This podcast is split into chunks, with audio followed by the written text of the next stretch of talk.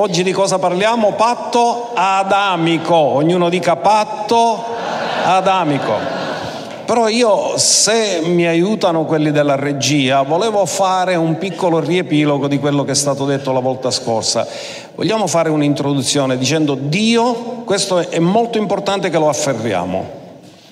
Dio si muove solo attraverso patti. In altri termini, non si può avere relazione con Dio a meno che tu non sei in un patto che Dio ha stabilito è una iniziativa, Dio è un Dio relazionale e Dio è l'autore di tutti i patti, tutte le iniziative dei patti sono partite tutte da Lui. Quindi mi fa piacere che stanno proiettando qui i patti della Bibbia e come vedete ci sono patti di due tipi. Ci sono i patti condizionati che sono soprattutto due, patto edenico e patto mosaico. Questi sono patti che sono condizionati, quindi quando voi leggete la Bibbia e leggete ad esempio quello che è successo dopo che Mosè ha stabilito il patto con Dio e ha dato la legge, dovete capire che è molto diverso da quel periodo ad esempio dei patriarchi dove non c'era quel patto. Per cui Dio si comportava esattamente secondo il patto che aveva fatto. Poi ci sono i vari patti che sono i patti incondizionati. Patto adamico, quello di cui parleremo oggi, è un patto incondizionato, patto noaico con Noè, patto abramitico, patto sulla terra, patto davidico è il nuovo patto dove siamo attualmente noi. Siamo nella nuova ed eterna alleanza. Abbiamo visto anche, avete visto, so che c'è stata questa diapositiva che voglio che mandano, che ci sono patti fatti con gli ebrei e patti che invece sono stati fatti con l'umanità. Quindi guardate, qui ci sono tutti questi patti, patto mosaico, abramitico sulla terra davidico e il nuovo patto sono stati stabiliti con gli ebrei, anche se poi il patto che è stato stabilito con gli ebrei è stato esteso in accordo al patto abramico, abramitico a tutte le famiglie della terra. Quindi noi siamo entrati in questo patto, ma in realtà quando è stato fatto il patto erano solamente ebrei, anche se poi il valore del patto è stato esteso a tutti quando Gesù ha dato il grande mandato, andate, predicate il Vangelo a ogni creatura. Quando ha detto ogni creatura ha esteso i benefici del patto a tutta l'umanità intera. E noi siamo in questo tempo di grande mandato di predicare il Vangelo a ogni creatura. Quindi queste sono delle cose molto importanti perché ci aiutano a capire come relazionarci con Dio. Oggi, come abbiamo detto, parliamo del patto adamico, patto incondizionato. E tu ti potresti fare la domanda, ma a che ci serve capire il patto adamico? Ci serve perché attualmente è in vigore. Quindi le cose che Dio, le disposizioni che Dio ha dato allora sono ancora oggi assolutamente valide queste disposizioni, ma sono transitorie, in attesa che Dio compirà i suoi piani e ci farà abitare in nuovi cieli e nuova terra dove abita la giustizia. Ma fino a che non ci saranno nuovi cieli e nuova terra, quello che sono state le disposizioni di Dio sono ancora oggi in vigore. Difatti ancora oggi voi vedete che la terra spontaneamente produce spine e triboli, e a meno che non gliele leviamo tutte le spine e triboli, crescono spontaneamente senza che nessuno l'ha seminato. Mentre per poter avere un raccolto dobbiamo lavorare. Questi sono ancora effetti di quello che sono state le disposizioni. Quindi chiediamo di proiettare il testo di oggi, che è Genesi capitolo 3, dal verso 14 al verso 19. Quindi leggiamo che cosa sta scritto in quello che è il testo che illustra il patto adamico. Allora l'Eterno Dio disse al serpente, poiché hai fatto questo, sii maledetto fra tutto il bestiame e fra tutte le fiere dei campi, tu camminerai sul tuo ventre e mangerai polvere tutti i giorni della tua vita. E io porrò inimicizia fra te e la donna, e fra il tuo seme e il seme di lei Esso seme al maschile, tra l'altro nel testo ebraico, ti schiaccerà il capo e tu ferirai il suo calcagno. Andiamo avanti. Alla donna disse, io moltiplicherò grandemente le tue sofferenze e le tue gravidanze. Con doglie partorirai figli. I tuoi desideri si volgeranno verso tuo marito ed egli dominerà su di te. Andiamo ancora avanti, poi disse ad Adamo, questa è la cosa più lunga, poiché hai dato ascolto alla voce di tua moglie e hai mangiato dell'albero circa il quale io ti avevo comandato dicendo non ne mangiare, il suolo sarà maledetto per causa tua. Ne mangerai il frutto con fatica tutti i giorni della tua vita, esso ti produrrà spine e triboli e tu mangerai l'erba dei campi. Mangerai il pane col sudore del tuo volto finché tu ritorni, come corpo si intende, alla terra, perché da essa il tuo corpo è stato tratto, poiché tu sei stato fatto di polvere e in polvere ritornerai. Naturalmente sta parlando solo del corpo fisico perché noi non siamo corpo, noi siamo spirito, che abbiamo un'anima ed abitiamo in un corpo. Quindi stiamo guardando in questo patto che Dio ha fatto, patto adamico, patto incondizionato, che funziona, sta funzionando. Ancora le donne hanno dolore quando partoriscono. E ancora la terra produce spine e triboli e ancora i serpenti strisciano. Quindi tutto quello che Dio ha detto, tutto si sta pienamente realizzando perché è assolutamente in vigore. Quindi andiamo a vedere quali sono i partecipanti di questo patto. I partecipanti fondamentali sono Dio ed Adamo, ma Adamo non ha partecipato solo a titolo personale, ma come rappresentante dell'umanità. Ora voglio dire una cosa importante su questo, perché voglio dirvi, eh, ma tu potresti dire, ma io non c'ero nel giardino dell'Eden, perché io mi è stato attribuito il peccato? Perché alla fine il peccato l'ha fatto Adamo. Io non c'entro niente con Adamo. Però questa legge si chiama legge dell'identificazione. Se noi siamo stati identificati con il primo Adamo e attraverso Adamo il peccato è entrato nel mondo e tutti noi siamo stati costituiti peccatori, senza questa legge neanche il sacrificio di Cristo avrebbe avuto valore per noi perché tu non c'eri quando Cristo è morto sulla croce, ma la Bibbia dice che tu sei stato crocifisso con Cristo. In altri termini, Dio ha applicato la stessa legge di identificazione che ci ha identificati ad Adamo, la stessa legge Dio l'ha applicata per identificarci con Cristo. Quindi se non funzionava la prima non poteva funzionare la seconda, ma la prima ha funzionato e funziona anche la seconda perché questa è la legge dell'identificazione, che così come in Adamo sono stato costituito peccatore, in Cristo sono giustificato per il suo sacrificio.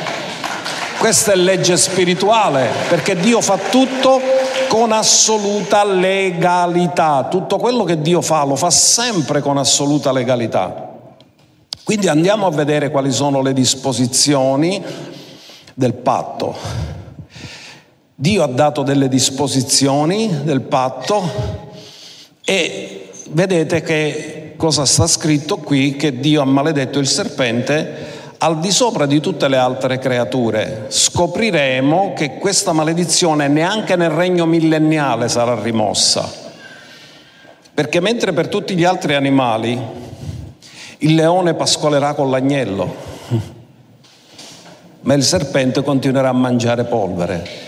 Per tutti gli altri animali ci sarà un cambiamento, ma non per il serpente. Questa non sarà neanche rimossa neanche nel millennio e quindi co- cosa dice qui? Che normalmente gli animali non vengono dichiarati colpevoli di qualcosa, però dobbiamo capire le intenzioni originali di Dio. Quali sono le intenzioni originali di Dio?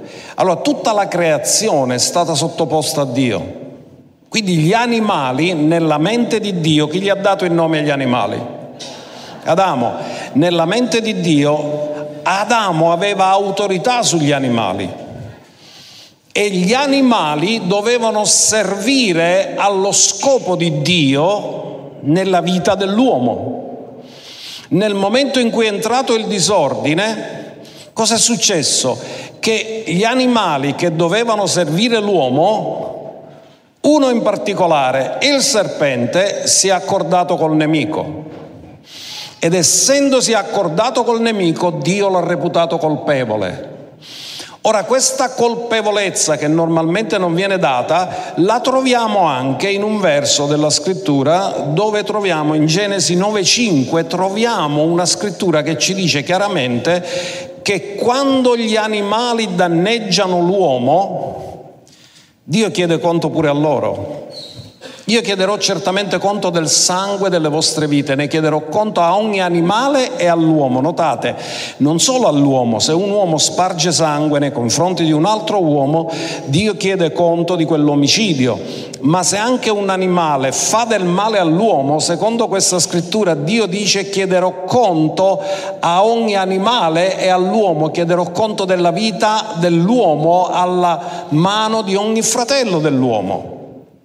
Quindi troviamo che c'è attribuita anche responsabilità al, agli animali per quello che hanno fatto, perché si sono prestati a qualcosa che non fa parte dell'intenzione originale di Dio e sono andati contro l'intenzione originale di Dio. La seconda cosa è che il serpente striscia. Ora gli studiosi hanno detto come era il serpente prima, se se la maledizione l'ha fatto diventare un animale che striscia, significa che prima non strisciava. Quindi alcuni hanno pensato che probabilmente avesse le zampe o addirittura che fosse in posizione eretta. Questo non possiamo dirlo perché la scrittura non ce lo dice, però è chiaro che da questo possiamo capire che la condizione del serpente non è quella attuale, perché prima non strisciava, poi invece striscia. Quindi quello che Dio ha detto è questo fatto che lui striscia, e questa è la, la cosa che troviamo nella parola di Dio, e deve strisciare sul suo ventre. Questo è quello che, che la parola di Dio ci dice e poi, poi dice mangerà polvere. Ora voi comprendete che il serpente non si nutre di polvere. Quindi cosa intendeva Dio quando ha detto mangerà polvere? Strisciando a terra starai sempre a contatto della terra. Ma mangerà polvere dal punto di vista spirituale, che cosa significa questo fatto? Possiamo capirlo meglio guardando il fatto che è un linguaggio simbolico. Lo troviamo in Michea 7 verso 17. Michea 7 verso 17 dice leccheranno la polvere come il serpente. È un linguaggio simbolico perché nessuno si mette a leccare la polvere. Come i rettili della terra usciranno tremanti dai loro nascondigli, avranno paura dell'Eterno, il nostro Dio, e avranno timore di te. Quindi questo è un linguaggio simbolico perché quando si parla, ora voglio che mi seguite attentamente in questo, quando si parla che noi siamo abbassati a leccare la polvere della terra, significa un abbassamento di condizione spirituale. Perché Dio dice che nel principio creò i cieli e la terra. In Apocalisse 4 cosa fa il Signore? Invita Giovanni a salire in alto e dice sali qua e ti mostrerò le cose che debbono avvenire.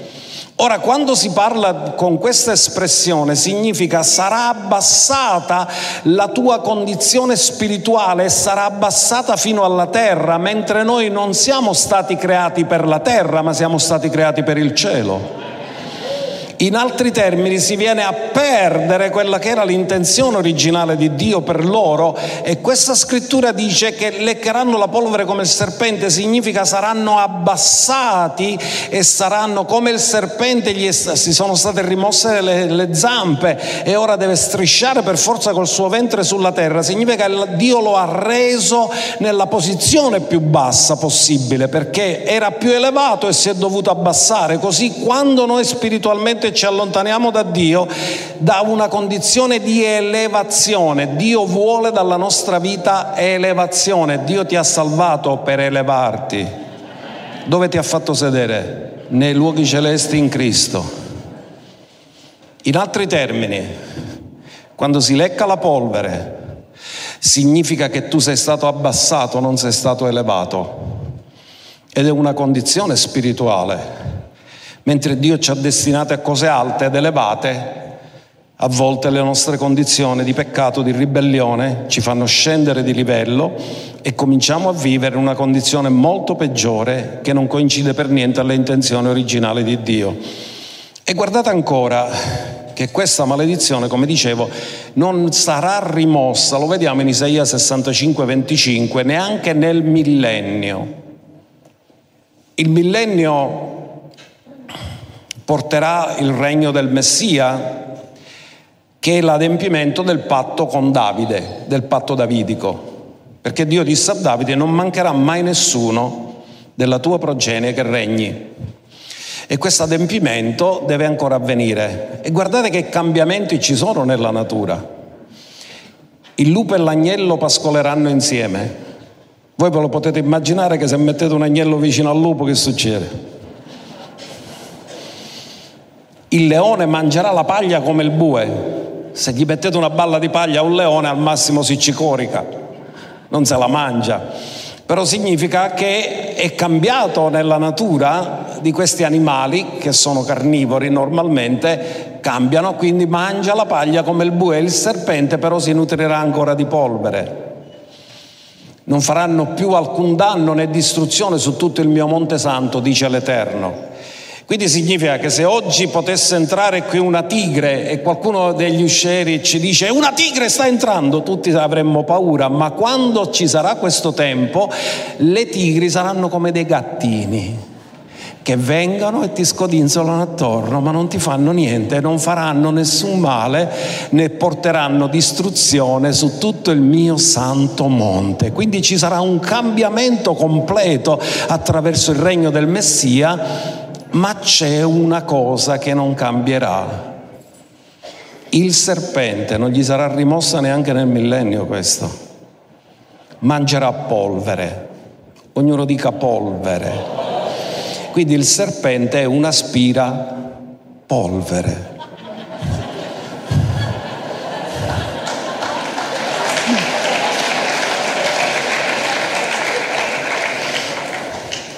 Ora voglio farvi capire una cosa. Andiamo a cercare il significato spirituale di questo.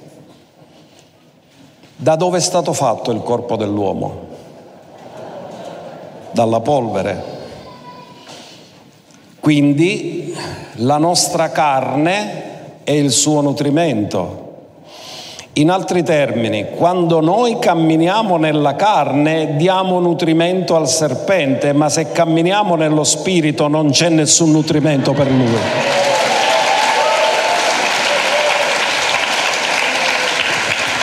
Non ha niente da mangiare. Mangia solo se siamo nella carne, ma non ha niente da mangiare se siamo nello spirito. La Bibbia dice camminate per lo spirito e non adempirete i desideri della carne. Quindi queste sono state le tre disposizioni che Dio ha dato al serpente che si è prestato a un'opera diabolica. Andiamo a vedere ora cosa dice a Satana. E ci sono quattro disposizioni che lui dà a Satana. La prima disposizione è che ci sarebbe stata inimicizia tra lui e la donna. Lui ha usato la donna cercando di agire nella sua emotività, perché fu tentata Eva, lui ha, non ha provato con Adamo, sapeva che con Adamo sarebbe stato molto più difficile.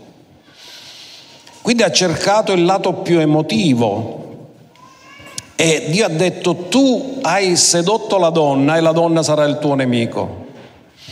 Porrò un'inimicizia tra te e la donna e tra la sua progenie e la tua progenie e questa inimicizia dovrebbe culminare col fatto che il seme della donna il seme della donna è Gesù avrebbe avuto uno scontro con lo spirito dell'anticristo e quindi ci sarebbe stata sempre questa inimicizia tra lo spirito di Cristo e lo spirito dell'anticristo.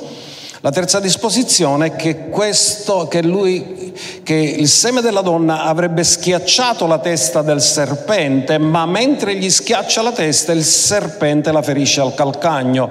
Ora comprendete che la ferita al calcagno non è mortale, ma avere la testa schiacciata è una cosa molto grave.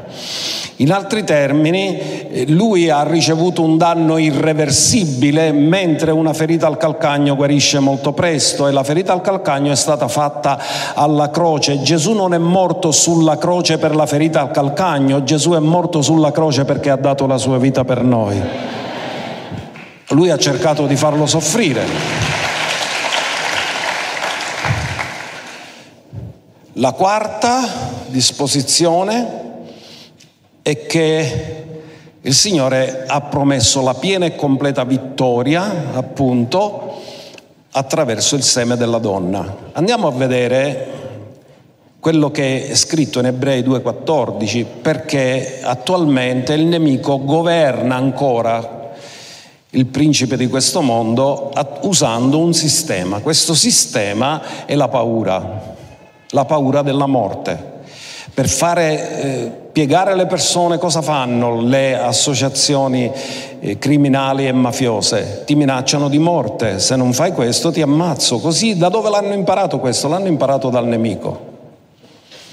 E dice, poiché dunque i figli hanno in comune la carne e il sangue, similmente Gesù ebbe in comune le stesse cose per distruggere mediante la sua morte colui che ha l'impero della morte. Ancora per un po' di tempo lui ha l'impero della morte, però Gesù è venuto a distruggere, cioè il diavolo, e liberare tutti quelli che per timore della morte erano tenuti in schiavitù per tutta la loro vita.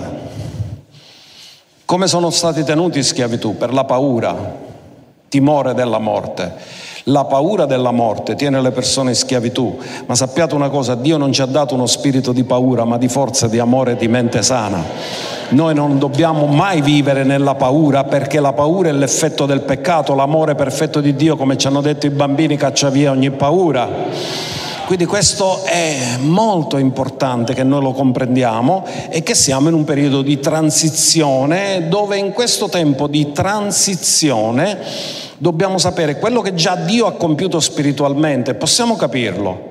Sapete una cosa, quando Adamo ha peccato, poi ci torniamo su questo, non è morto fisicamente, è morto spiritualmente. Lui è vissuto altri nove secoli, cioè era così perfetto il suo corpo che per poter decadere e morire sono passati nove secoli. Ora dovete capire un'altra cosa, noi siamo nati di nuovo, Dio ha cominciato a darci una nuova natura e questa nuova natura è così meravigliosa e perfetta che ci porterà ad avere un corpo glorificato. Non è ora che avremo un corpo glorificato, è a rapimento che avremo un corpo glorificato, ma Dio comincia nello spirito, come Adamo è morto prima nello spirito e poi è morto fisicamente, Dio ci salva prima nello spirito e poi ci glorifica nel corpo. C'è un processo inverso rispetto a quello che è avvenuto nella vita di Adamo. Quindi, guardate cosa dice. Allora, quando Paolo, che è il teologo del Nuovo Testamento, parla dell'opera che Gesù ha compiuto spiritualmente sulla croce, Satana è stato sconfitto perché la vecchia creazione, comprendiamo questo, legalmente e spiritualmente ha cessato di esistere quando Gesù è morto sulla croce, perché Gesù morendo sulla croce ha fatto morire tutti noi sulla croce e morendo sulla croce ha inchiodato sulla croce tutta la vecchia creazione. Quando Paolo disse non sono più io che vivo, è Cristo che vive in me, e la vita che ora vivo la vivo nel figlio di Dio perché dice io sono stato crocifisso con Cristo, quindi poiché sono stato crocifisso con Cristo non ho più la legalità come vecchio uomo di vivere sulla terra. Chi è che ha la legalità? La nuova creazione ma la nuova creazione ha autorità sulla vecchia creazione, perché l'autorità che Satana ha avuto come principe di questo mondo è sulla vecchia creazione. La nuova creazione ha autorità su di lui perché è il primo segno che accompagna i credenti nel mio nome cacceranno demoni. Quindi Gesù gli ha sottratto nel mondo dello spirito tutta l'autorità, ha preso le chiavi della morte dell'Ades perché la morte, la paura della morte regnava, ma Gesù ha preso le chiavi della morte dell'Ades e lo ha sconfitto pienamente e ha dato a noi l'autorità, ma tutto questo ancora non è pienamente compiuto nel mondo visibile, ma nel mondo dello spirito è già così. Quindi dobbiamo capire che questo è già così nel mondo dello spirito. Allora, guardiamo cosa dice ancora Romani 16:20. Perché noi viviamo un presente con l'autorità nello spirito, nella speranza di un futuro che sarà perfetto. Ecco perché Paolo dice, ora il Dio della pace schiaccerà presto Satana sotto i vostri piedi. Voglio che tu lo dici, Dio schiaccerà presto Satana sotto i miei piedi. E poi dice, la grazia del Signore nostro Gesù Cristo sia con voi, amen. Notate che Paolo sta parlando al futuro. Non dice schiaccia, dice schiaccerà. In altri termini, spiritualmente lo ha sconfitto Gesù, ma è come uno che è stato arrestato ed è latitante. Ma al momento in cui la sentenza è stata emessa, appena lo catturano, scatta la pena. Amen. Quindi Paolo cosa ha detto? Che Dio schiaccerà presto a poco tempo. Sapete una cosa, se quando l'ha scritto Paolo sembrava che era presto, oggi è prestissimo perché sono passati duemila anni. E perché il nemico si sta scatenando? Perché sa che il suo tempo è breve, perché lui lo sa qual è il suo destino. Gli è stato notificato che è stato sconfitto, gli è stata notificata la sua illegalità, gli è stato notificato che, che il Signore schiaccerà Satana sotto i nostri piedi in ogni sua manifestazione.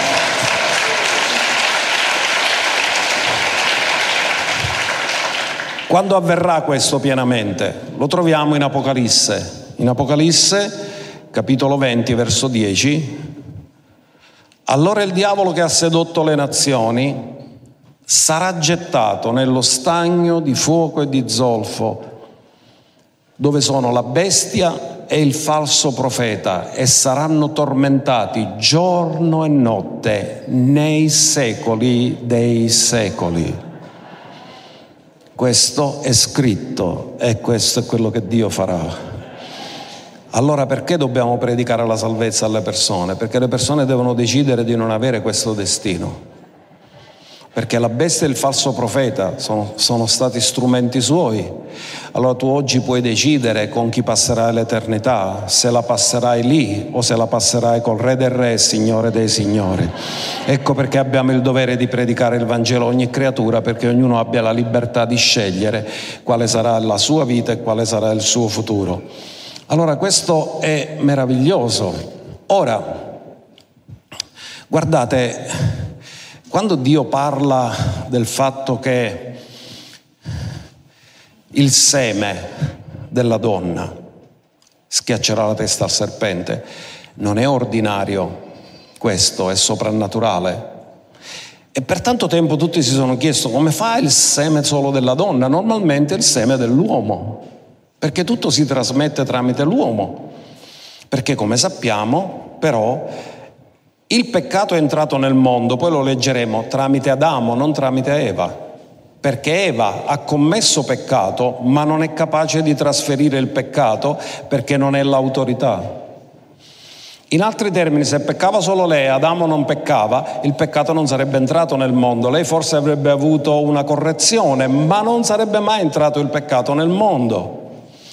Quindi, come, perché Dio dice il seme della donna? Per quale motivo il seme della donna? Perché Dio sa che la donna non può trasmettere la natura di peccato, ma il Messia deve essere un uomo. Per essere un uomo deve nascere da una donna ma non deve nascere dalla progenie di Adamo, perché se nasce dalla progenie di Adamo eredita la natura di peccato, ma se nasce solo dalla progenie della donna e la parte maschile è lo Spirito Santo che la adombra e la fa concepire in maniera soprannaturale, allora quello che nasce è santo, non ha natura di peccato e Dio lo preannuncia, quello che nascerà da te si chiamerà santo perché non ha natura di peccato, ma nello stesso tempo non impedire che non è un uomo perché è nato da una donna.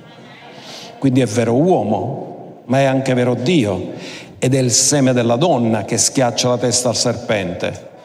Quando è che è stato capito meglio? Quando Isaia 7:14 dice la Vergine concepirà e partorirà un figlio.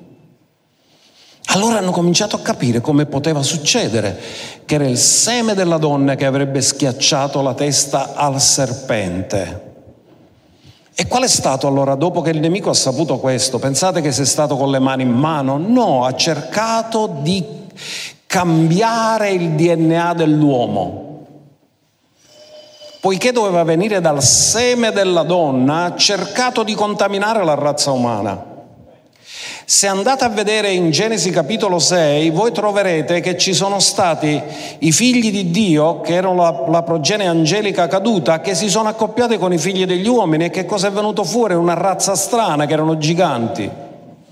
Ora potete capire perché Davide ce l'aveva contro i giganti, perché i giganti rappresentavano la perversione dell'essere umano.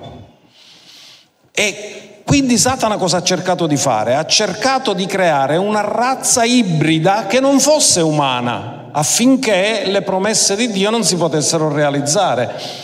Ma quello che Dio dice sempre si realizza e tutti i disegni di Satana ancora oggi, vedete cosa vogliono fare? Vogliono mettere il DNA degli animali in quello degli uomini, vogliono creare l'uomo che ha i microchip che gli funzionano al posto dei suoi normali meccanismi.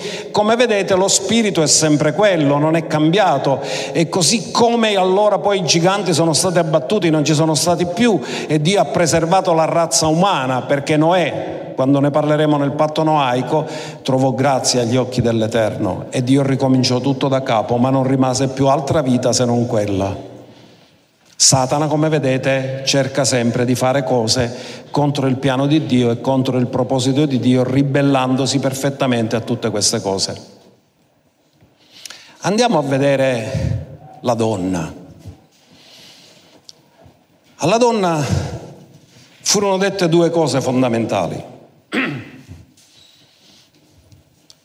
In particolare tre disposizioni. La prima, le donne, quando furono create, insieme all'uomo, Dio li benedisse e disse crescete e moltiplicatevi. Quindi le donne potevano avere il ciclo, ma non avevano dolori e potevano partorire senza avere dolori. Perché lo sappiamo questo? Perché Dio dice aumenterò le sofferenze che tu hai nel parto, quindi prima ciclo mestruale indolore totalmente e anche parto indolore totalmente. Questa era la condizione prima della caduta.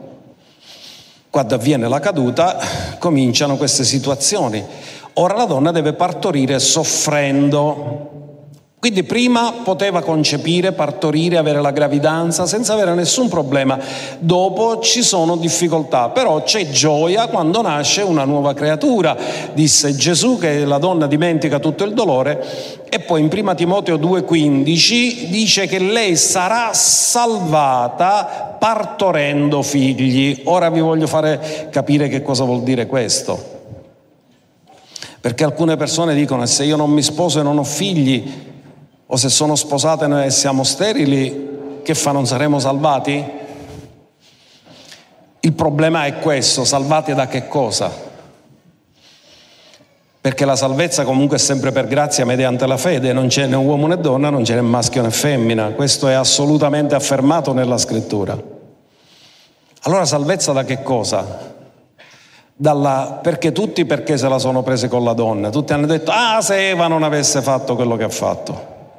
Quindi il suo livello di dignità si è abbassato, il suo livello di credibilità si è abbassato e Dio cosa ha detto? Siccome con il peccato è entrata la morte, senza la donna che partorisce sarebbe finita l'umanità.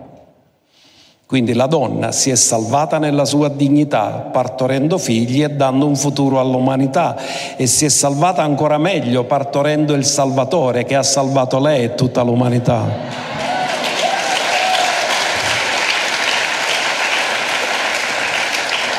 Quindi non è che viene salvata perché partorisce figli, viene salvata perché dà un futuro all'umanità, perché senza le donne non avremmo futuro.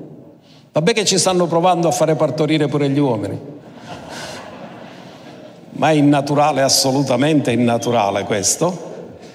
Però questo significa non la salvezza dello spirito, ma la salvezza della propria dignità che era stata persa ed abbassata attraverso Cristo che è venuto sulla terra, partorito da una donna. La donna ha ricevuto di nuovo una grande dignità e partorendo figli ha assicurato un futuro all'umanità affinché i piani di Dio e le promesse di Dio si possano adempiere. È chiaro questo concetto? È stato afferrato? Allora, la terza cosa è cambiato il rapporto col marito, perché Dio dice i tuoi desideri si volgeranno verso di lui e lui dominerà su di te. Se questo è cambiato significa che prima non era così. In altri termini c'era armonia, cioè Eva, prima della caduta, riconosceva l'autorità del marito riconosceva la sua leadership, non gli era imposta, era una scelta che lei aveva fatto, aveva capito il suo ruolo, che era stata creata per essere un aiuto. Quindi era in armonia col proposito di Dio. L'uomo deve essere il capo e la moglie è stata creata per essere l'aiuto convenevole. Lei aveva ricevuto il marito come capo e aveva ricevuto il ruolo di essere l'aiuto convenevole. Ma cosa cambia? Cambia il fatto che ora Dio dice, lui dominerà su di te. Prima non era dominio, era leadership. Ora gli dice i tuoi desideri dipenderanno da lui e lui dominerà su di te. Qual era la tentazione delle donne? Che mentre prima riceveva la leadership del marito come un fatto positivo, oggi non riesce più la più grande soddisfazione di una moglie è fargli fare al marito quello che vuole lei. È vero o non è vero? In altri termini, lei combatte la leadership che Dio gli ha dato perché non riceve più quella leadership come Dio l'aveva dato nella sua intenzione originale, ma la vede come un dominio su di lei e lei cerca di combattere contro questo e però in Cristo Gesù c'è la rivelazione della Chiesa e di Cristo che Dio ci dà il nuovo modello, come Cristo ha amato la Chiesa, la moglie è sottomessa al marito, come la Chiesa è sottomessa a Cristo, in Cristo c'è la piena redenzione di questo ruolo che era stato alterato perché la donna ha cominciato a vedere il marito più che come una risorsa, come un dominatore, più che un, come un sacerdote, come un dominatore. Ora viene Cristo e nobilita la posizione dell'uomo e la posizione della donna perché lui ama la Chiesa, la Chiesa si sottomette volontariamente a lui e così alle mogli viene dato di nuovo l'intenzione originale che lei si sottomette volontariamente al suo marito.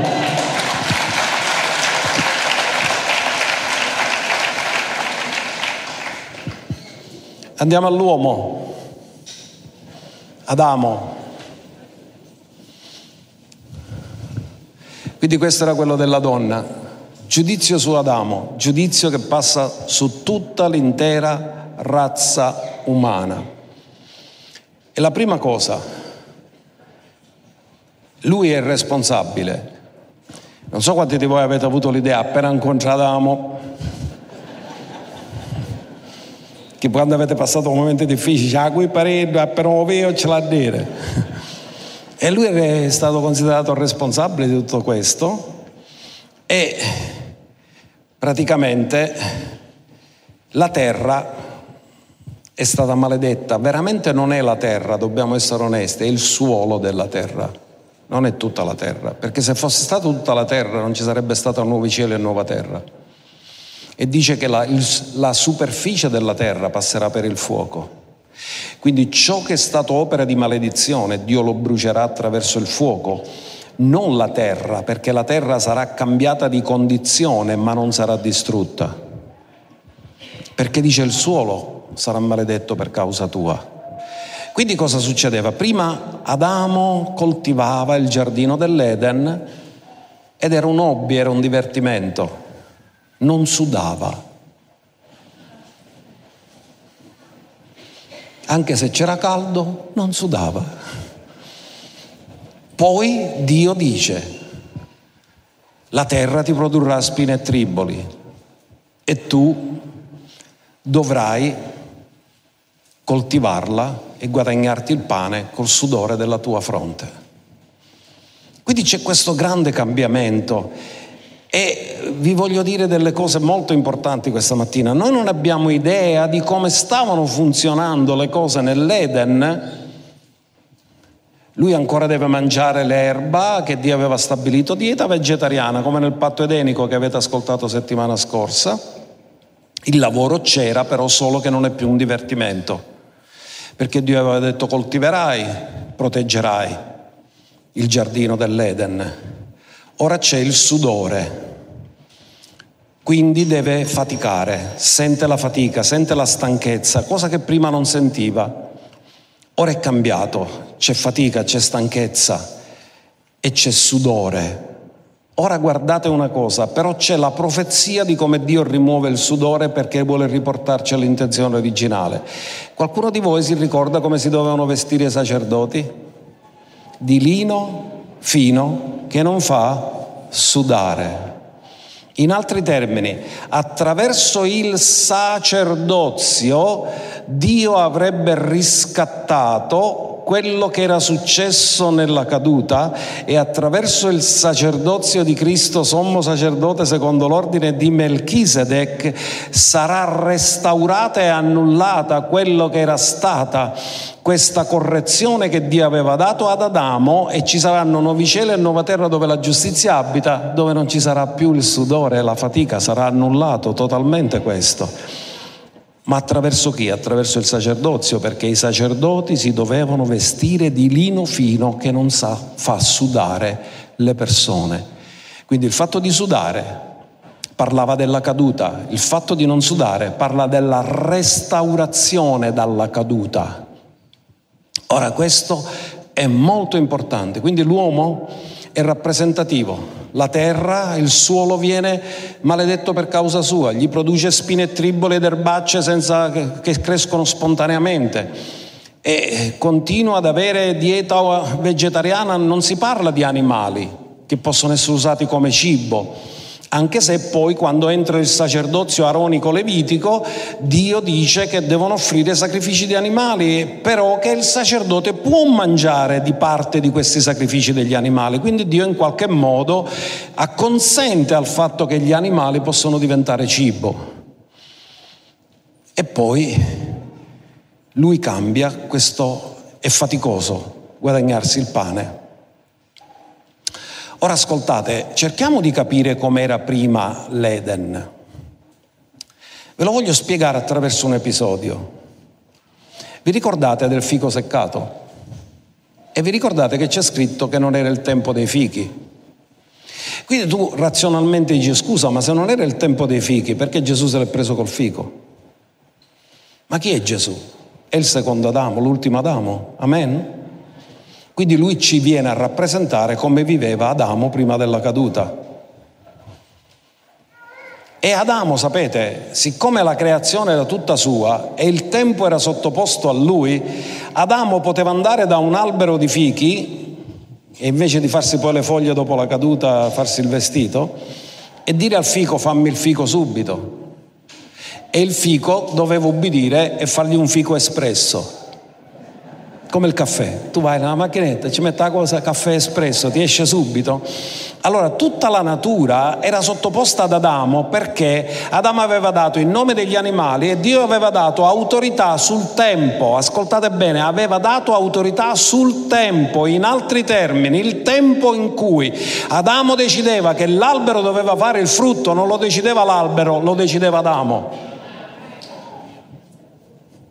Quindi andava da un albero di arance gli diceva fammi l'arancia e l'albero e ci spuntava arancia. Perché Gesù ha maledetto il fico? Perché l'intenzione originale di un albero da frutto è servire l'uomo per dargli nutrimento. E quando arriva il figlio dell'uomo, l'albero non si è fatto trovare all'appuntamento pronto per dargli frutto E poiché Gesù gestisce pure il tempo, l'albero doveva essere pronto a incontrare il suo creatore portandogli frutto e siccome non gli ha portato frutto, non coincide con l'intenzione originale, Gesù ha maledetto tutto ciò che non rientra più nelle intenzioni originali di Dio.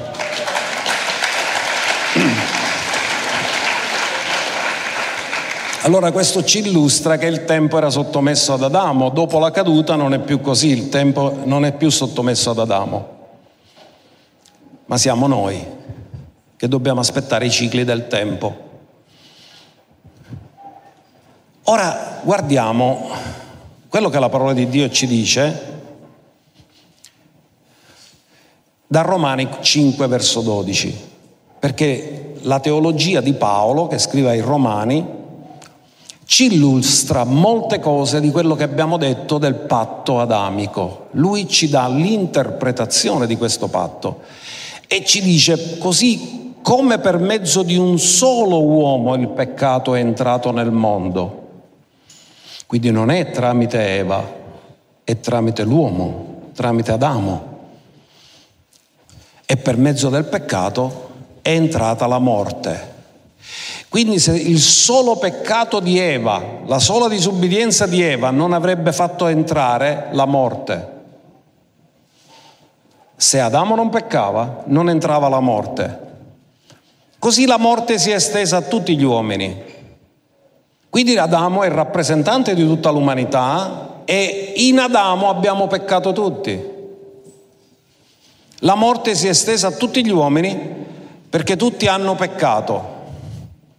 Perché fino a che non fu promulgata la legge, il peccato era nel mondo, perché il disordine era entrato nel mondo, il disordine è entrato con la caduta.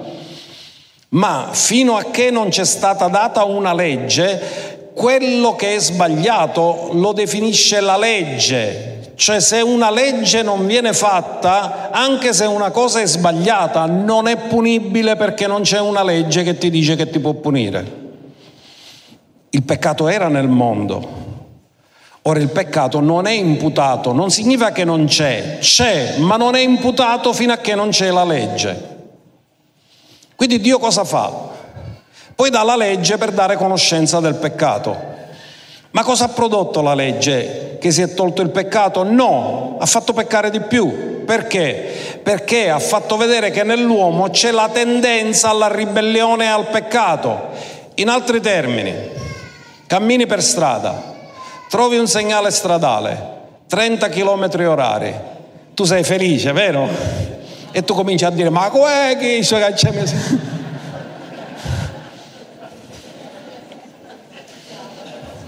Ti fermano i carabinieri e tu sei felice. Che bello. Mi hanno fermato i carabinieri, gloria a Dio. Arriva la finanza e ti metti a danzare. Alleluia, la finanza è qui, la finanza è qui.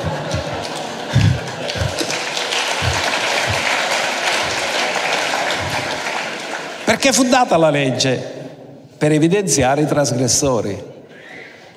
Ma la legge non ha evitato i trasgressori, li ha solo evidenziati, anzi li ha stuzzicati a fare le cose illegali, perché si è evidenziato che nell'uomo c'è una natura di peccato. Tu cammini a mare in una spiaggia, divieto di pesca. Mi peccato, mi squidava la canna a casa. Cioè, se tu non ci pensavi, sino a che non c'era scritto niente, tu non ci pensavi, ma appena vedi scritto divieto di pesca, mi peccato, non poteva buttare la canna. Allora nell'uomo viene evidenziato attraverso la legge che c'è una natura di peccato. La legge non è venuta a correggere il peccato, ma a fare sapere all'uomo che è peccatore. E se l'uomo capisce che è peccatore, capisce che non è in accordo con Dio, e se capisce che non è in accordo con Dio, ha bisogno del Salvatore. La legge è stata data per farci capire che abbiamo bisogno del Salvatore. Quindi il peccato non è imputato fino a che non è stata data una legge. Allora, ma la morte regnò da Adamo fino a Mosè, perché il peccato non era imputato, ma gli effetti della caduta c'erano e il patto adamico era funzionante. Quindi da Mosè Adamo fino a Mosè, tutti quelli non avevano peccato con una trasgressione simile a quella di Adamo, che è figura di colui che doveva venire. Il peccato c'era, ma la legge l'ha reso evidente. Allora, la grazia però non è come la trasgressione. Una sola trasgressione di Adamo ha fatto diventare peccatori tutti gli uomini. La grazia, un solo sacrificio, ha annullato i peccati di molti. Difatti dice il dono della grazia di un uomo, Gesù Cristo, hanno abbondato verso molti altri. E poi dice che appunto la grazia e la trasgressione sono diversi. Riguardo al dono non è avvenuto come quell'uno che ha peccato, perché il giudizio produsse la condanna da una sola trasgressione, ma la grazia produsse la giustificazione da molte trasgressioni.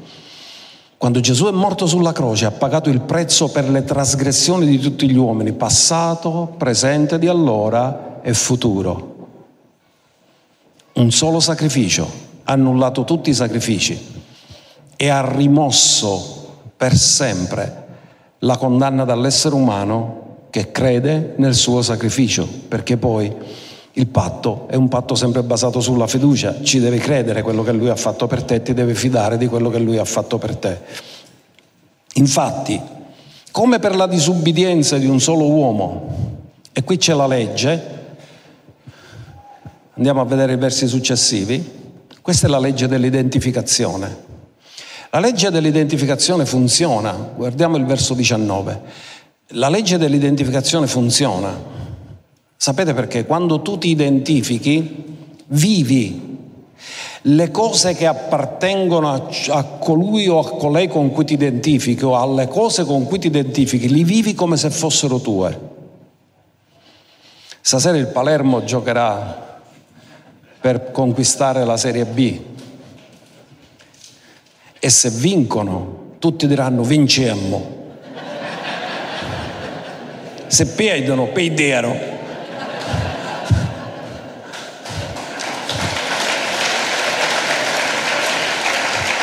Perché ti identifichi. Quando ti identifichi è come se l'avessi fatto tu, ma allora veramente chi giocheranno sono i giocatori che faranno la partita.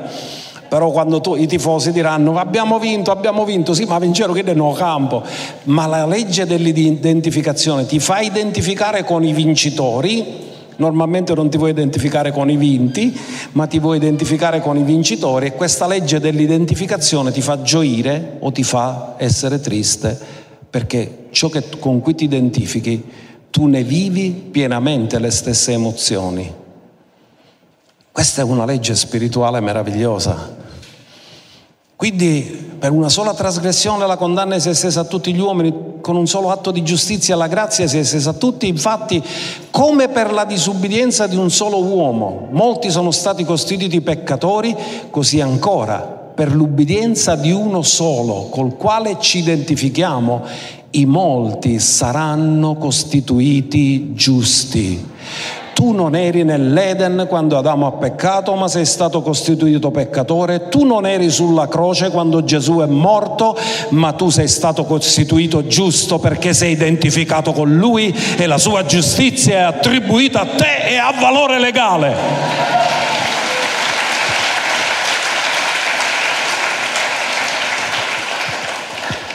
Ognuno dica la morte ha regnato. Ma per ogni regola ci sono le eccezioni. Su Enoch ha regnato la morte. Enoch è stato rapito. Su Elia ha regnato la morte. Elia fu preso. Su Gesù ha regnato la morte? No, è risorto dai morti. Ma sapete una cosa? Che anche noi siamo candidati a non essere più vittime della morte, perché noi saremo rapiti. E Paolo disse, vi dico un mistero, non tutti morremo, quindi significa che la morte, il fatto che non tutti muoiono, sta a identificare che c'è una primizia che prenderà quello che Gesù ha compiuto, che ha sconfitto la morte, l'unico nemico che l'ultimo nemico che sarà sconfitto è la morte, ma la Chiesa è la primizia che gode di questo nel rapimento.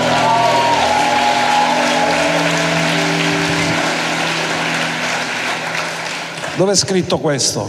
Prima Corinzi 15, 51. Ora Paolo dice, vi dico un mistero. La risurrezione non era un mistero, perché Elia, Eliseo avevano risuscitato morti. Quindi gli ebrei sapevano che esisteva la risurrezione dei morti. Ma che nessuno moriva era un mistero. Loro lo sapevano solo di Enoch. Ma ancora non c'era legge, non c'era niente di Elia. Ma dicevano, questa sarà forse una delle poche eccezioni. Ma Paolo ha detto no, no, non tutti morremo. Alcuni moriranno, altri non vedranno mai la morte, perché tutti saremmo mutati al suono della tromba, in un solo momento il corpo corruttibile diventa incorruttibile, il corpo mortale diventa immortale, il corpo ignobile diventa glorioso per la potenza e l'azione di colui che ha sconfitto la morte per sempre. Dillo, io voglio essere in questa eccezione, voglio essere tra quelli che sono rapiti. È il mistero che Paolo ha rivelato. Noi tutti saremmo mutati quanto? In un, in un momento. Quanto è grande la potenza di Dio? In questo momento nel mondo ci sono 650 milioni di pentecostali. Non lo so se saranno rapiti tutti, però anche se sono 600 milioni, in un batter d'occhio Dio cambia i corpi da mortale a immortali. Guardate quanto è grande la potenza di Dio. Ci sarà uno squillo di tromba e la potenza dello Spirito Santo trasformerà e riporterà all'intenzione originale di Dio i credenti, i figli, la Chiesa, perché è impossibile che i figli rimangano mortali quando sono figli dell'Iddio vivente, l'unico immortale in cui abita tutta la gloria e l'onore, di cui oggi noi ci gloriamo di essere suoi figli.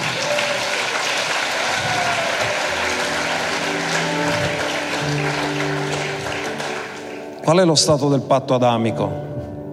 In alcune cose è stato attenuato attraverso la grazia, ma è in vigore perché essendo incondizionato rimarrà in vigore fino a che Dio non restaurerà tutte le cose. Ecco perché ancora oggi le donne partoriscono con dolore, ecco perché hanno il ciclo doloroso, ecco perché ancora la terra produce spine e triboli, ecco perché ancora i serpenti strisciano e quello non sarà rimosso, perché ancora siamo sotto gli effetti di un patto che è ancora in vigore. E perché è importante saperlo? Perché se non comprendiamo qual è l'origine delle cose, non capiamo perché il mondo oggi è così e non capiamo perché Gesù è venuto a morire sulla croce per redimerci. Senza la caduta mai ci sarebbe stata la croce. La croce è venuta per ribaltare gli effetti della caduta e noi siamo stati salvati da quel meraviglioso sacrificio perché eravamo stati vittime di una identificazione di qualcuno che ha peccato e noi siamo stati identificati con lui, ma ora c'è uno che è risorto dai morti e ci ha dato nuova vita. E identificati con lui abbiamo sconfitto la morte per sempre e non abbiamo più paura della morte perché non ci può essere morte da quando lui è morto senza la risurrezione dai morti. E noi crediamo nella risurrezione dei morti e diamo a lui tutta la gloria e tutto l'onore. Nel nome di Gesù amen e amen facciamo un applauso al nostro Dio un applauso al nostro Re e poi ci alziamo e cantiamo Dio di patti e Dio di promesse. Sappiate una cosa, Dio non si relaziona fuori dai patti e dalle promesse, solo nei patti e nelle promesse. E questo ci deve dare certezza e sicurezza.